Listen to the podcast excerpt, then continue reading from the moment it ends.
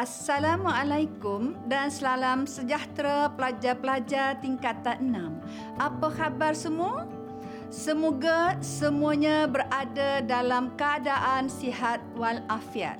Saya Puan Rozaiha binti Mahmud dari SMK Cyberjaya Selangor dan bersama rakan saya Puan Soaina binti Mansur dari SMK Darul Ehsan Selangor akan membincangkan satu topik yang sangat menarik pada hari ini. Dalam episod kali ini, kita akan mempelajari tajuk yang berkaitan dengan tema dua, Sejarah Islam, Pembangunan dan Penerokaan.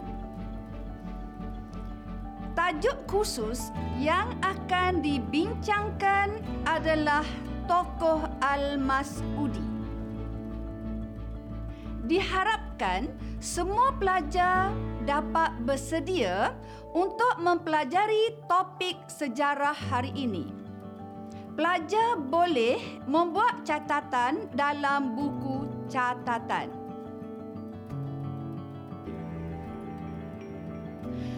Pada akhir pembelajaran, pelajar-pelajar diharap akan dapat yang pertama, menjelaskan tentang latar belakang Al-Mas'udi. Kedua, dapat menilai sumbangan Al-Mas'udi dalam bidang geografi. Dan objektif terakhir ialah dapat menilai sumbangan Al-Mas'udi dalam bidang pelayaran. Cikgu berharap di akhir pembelajaran nanti, semua pelajar dapat menguasai ketiga-tiga objektif pembelajaran hari ini. Sebelum kita mendalami topik ini dengan lebih lanjut lagi, jom kita perlu memahami terlebih dahulu tentang konsep penerokaan. Siapa di antara pelajar yang tahu tentang konsep tersebut? Mengikut Kamus Dewan edisi keempat, penerokaan bermaksud menyelidik untuk mengetahui sesuatu biasanya yang belum diketahui lagi. Baiklah para pelajar semua. Seterusnya, marilah kita berkenalan dengan lebih mendalam lagi tentang tokoh Al-Mas'udi. Siapakah Al-Mas'udi? Al-Mas'udi atau nama sebenarnya ialah Abu Hassan Ali bin Husain bin Ali Al-Mas'udi. Di mana dan bila agaknya beliau dilahirkan?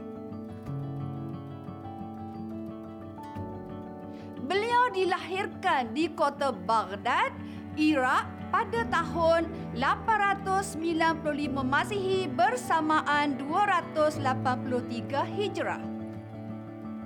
Seterusnya, Al-Mas'udi dari keturunan mana ya? Beliau berketurunan Arab iaitu dari keturunan Abdullah Al-Mas'udi yang juga merupakan sahabat Nabi Muhammad sallallahu alaihi wasallam. Siapa tahu bila dan di mana Al-Mas'udi meninggal? Beliau telah meninggal di Fustat, Mesir pada 957 Masihi bersamaan 345 Hijrah. Di sinilah Al-Mas'udi meninggal dunia. Siapa tahu apakah gelaran yang diberi kepada tokoh Al-Mas'udi? Beliau telah diberi gelaran sebagai Herodotus dan Bilitinus Arab.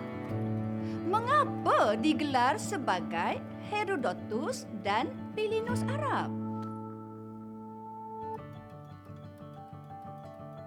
Gelaran ini diberi kerana kepakarannya dalam membuat revolusi ilmu sejarah.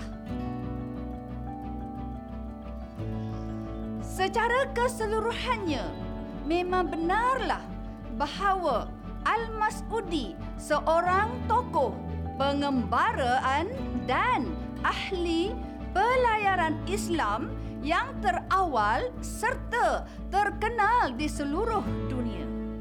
Okey, pelajar semua. Boleh kita teruskan lagi pembelajaran kita hari ini?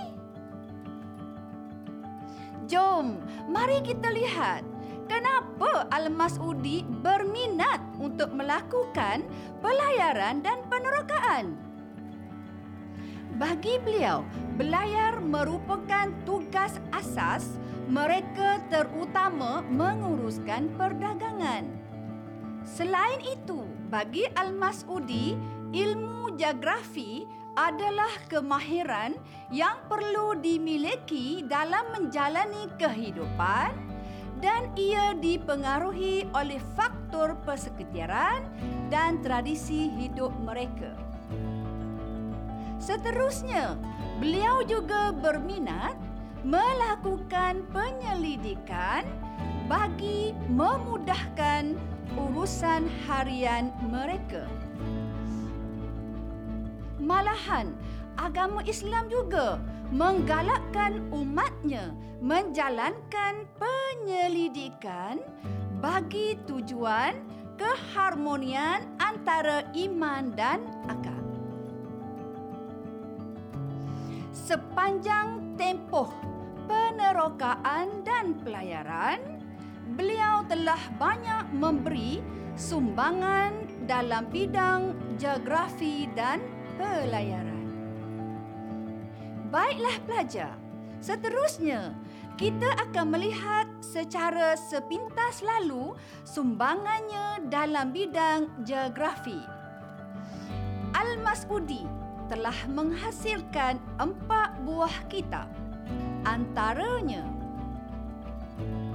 Murush Al-Dahab wa Ma'adin Al-Jawahir Kitab Al-Tanbih wa Al-Ishraf Kitab Al-Awsat Kitab Akhbar Al-Zaman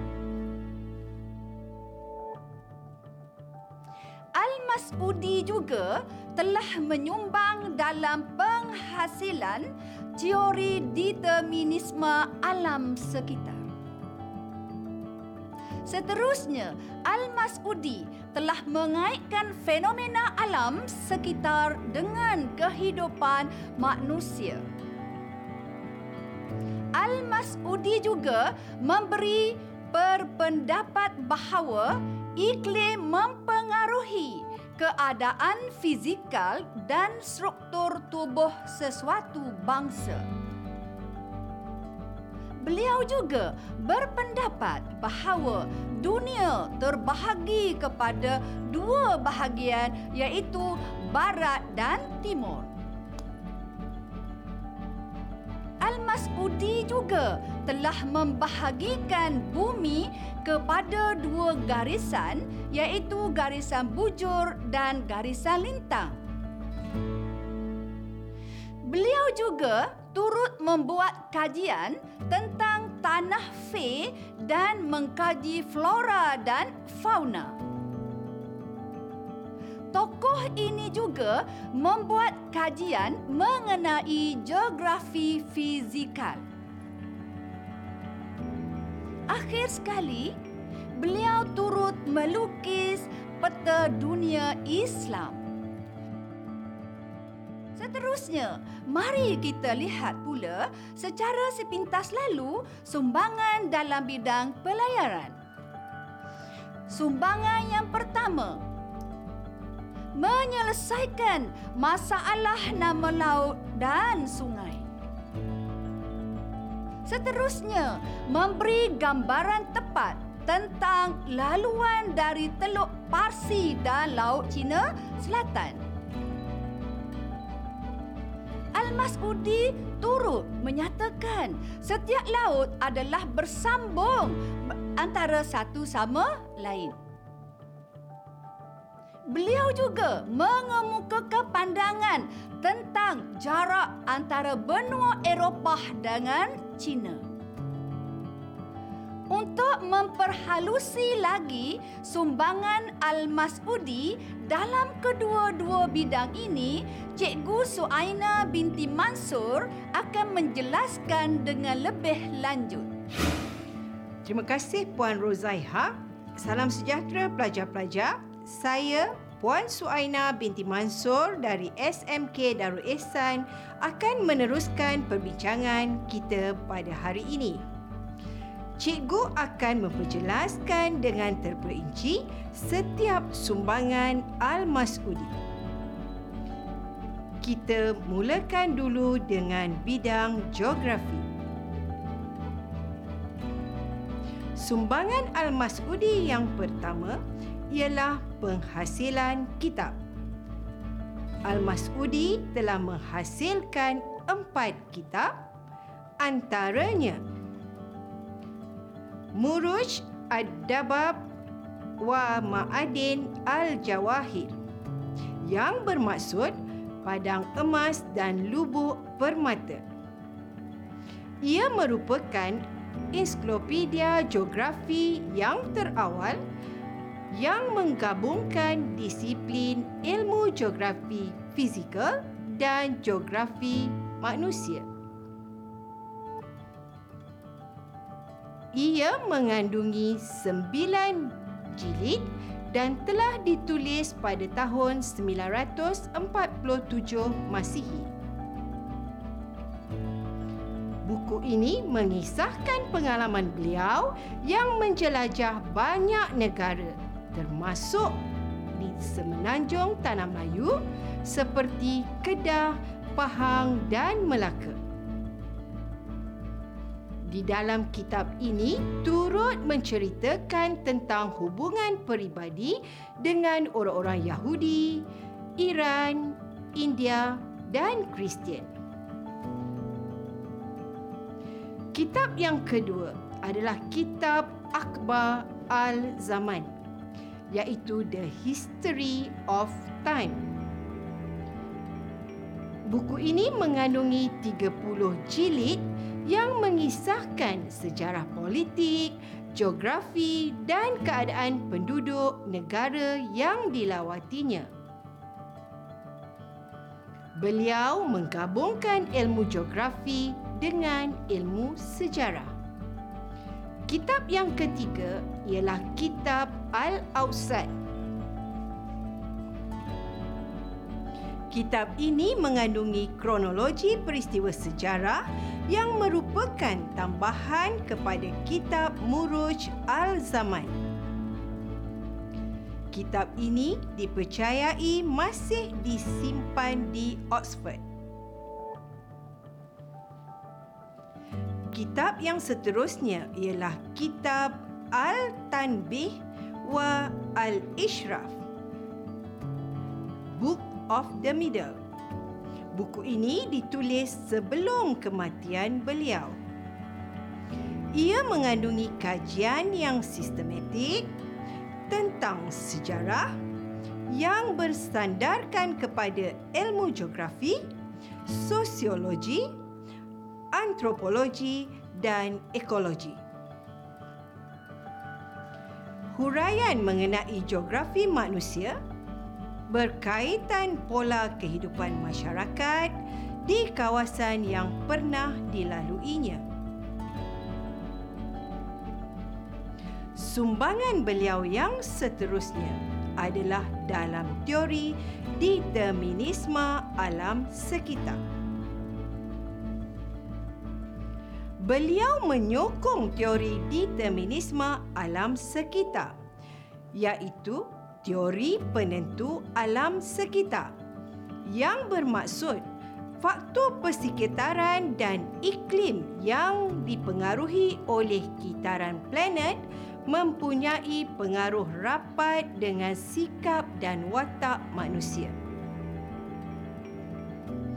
Bulan dan matahari menentukan tingkah laku masyarakat utara menyebabkan mereka berbakat tinggi dalam peperangan.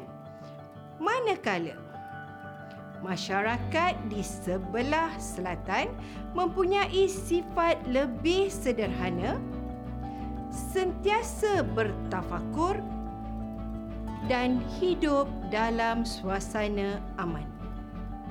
Sumbangan beliau yang seterusnya Beliau mengaitkan fenomena alam sekitar dengan kehidupan manusia.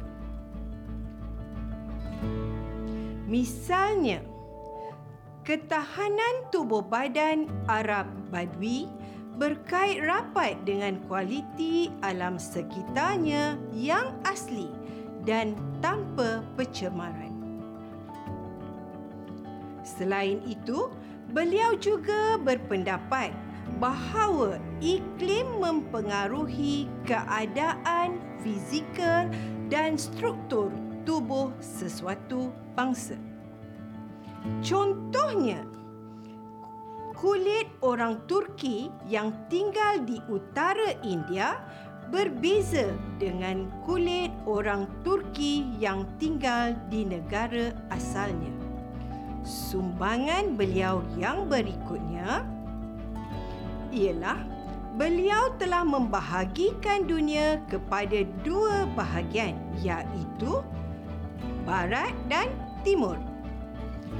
Bahagian barat dengan garisan lintang tinggi dikaitkan dengan pengaruh bulan. Dan penduduknya mempunyai usia yang lebih panjang berbanding penduduk yang tinggal di bahagian timur yang ditentukan oleh garisan lintang sederhana. Al-Mas'udi juga telah membahagikan bumi kepada dua garisan iaitu garisan bujur dan garisan lintang.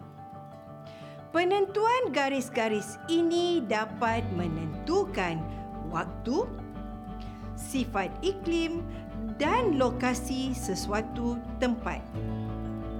Ilmu inilah menjadi asas kepada ilmu pelayaran. Al-Mas'udi juga membuat kajian tentang tanah Fe dan mengkaji flora dan fauna yang wujud di India khususnya yang terdapat berhampiran pesisir pantai Bombay. Antara bahan kajian ialah gajah, burung kakak tua, burung merak, buah oren, kelapa dan lain-lain. Kupasan Al-Mas'udi secara terperinci kawasan-kawasan di India seperti Makran, Sind dan pantai barat India adalah setanding dengan apa yang dihasilkan oleh pengembara Islam yang lain seperti Ibnu Qurdabih dan Istakri.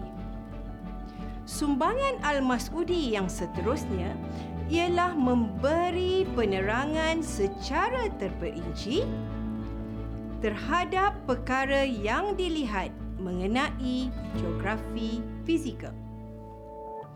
Contohnya, tentang gempa bumi yang menyebabkan tumbangnya menara Iskandaria.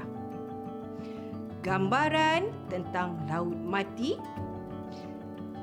lapisan bumi dan kincir angin di Sijistan yang merupakan ciptaan baru orang Islam.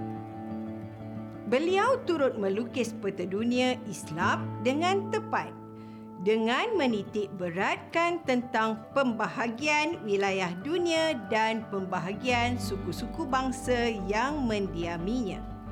Seterusnya pelajar, mari kita terokai tentang sumbangan Al-Mas'udi dalam bidang pelayaran.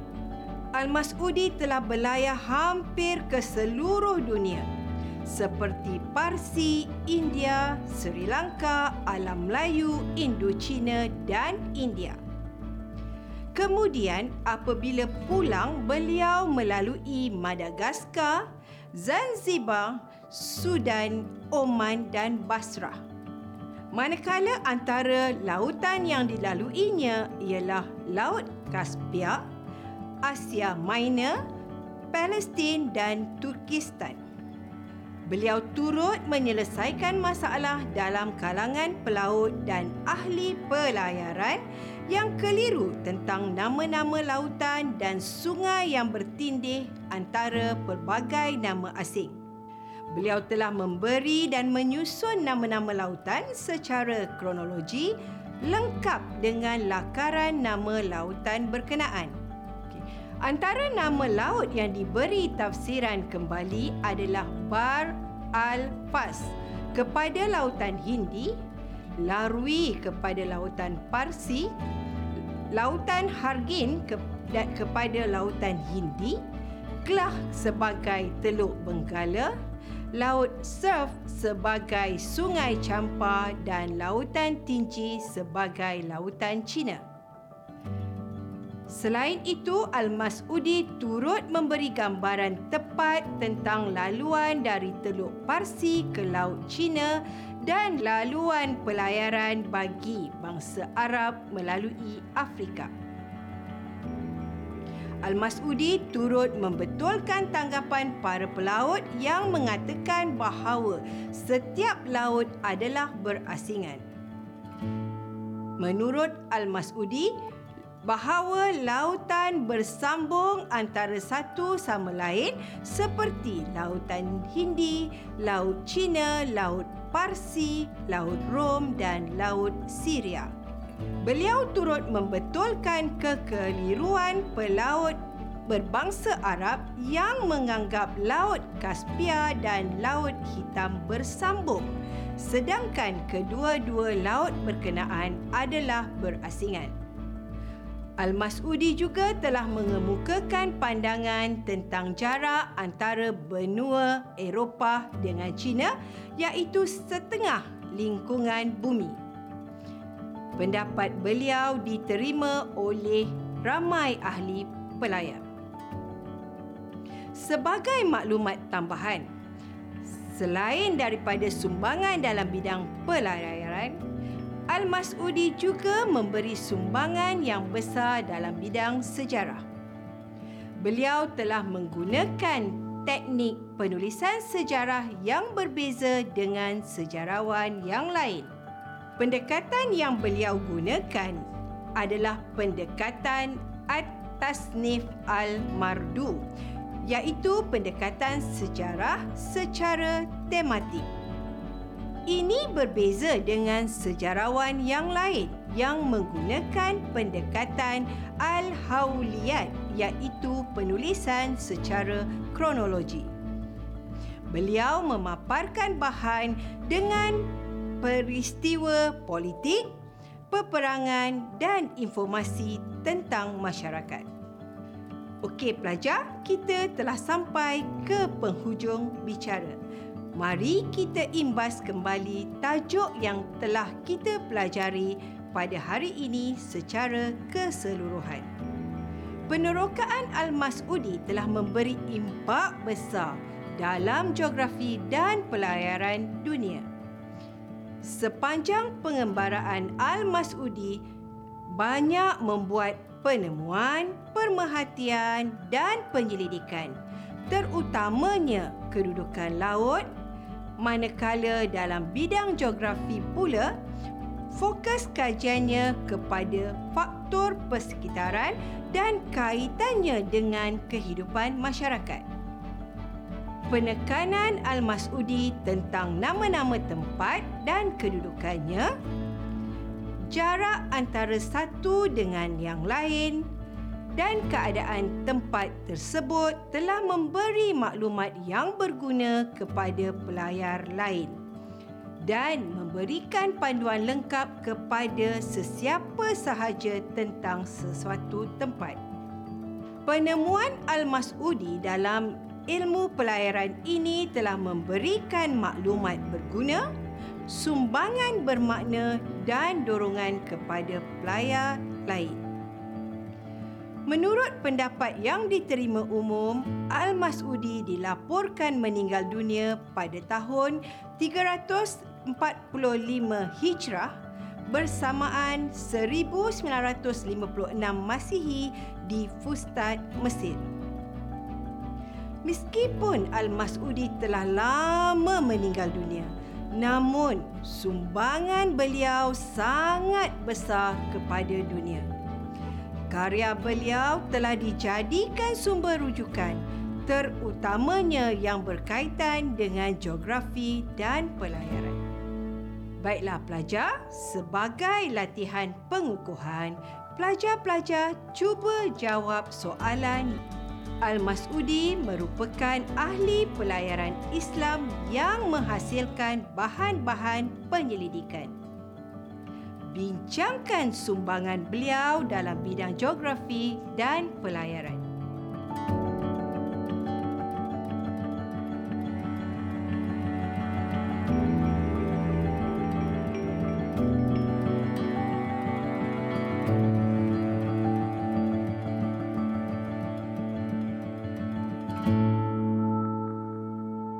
Diharap pelajar-pelajar dapat menghasilkan esei yang lengkap dan baik mengikut kehendak soalan.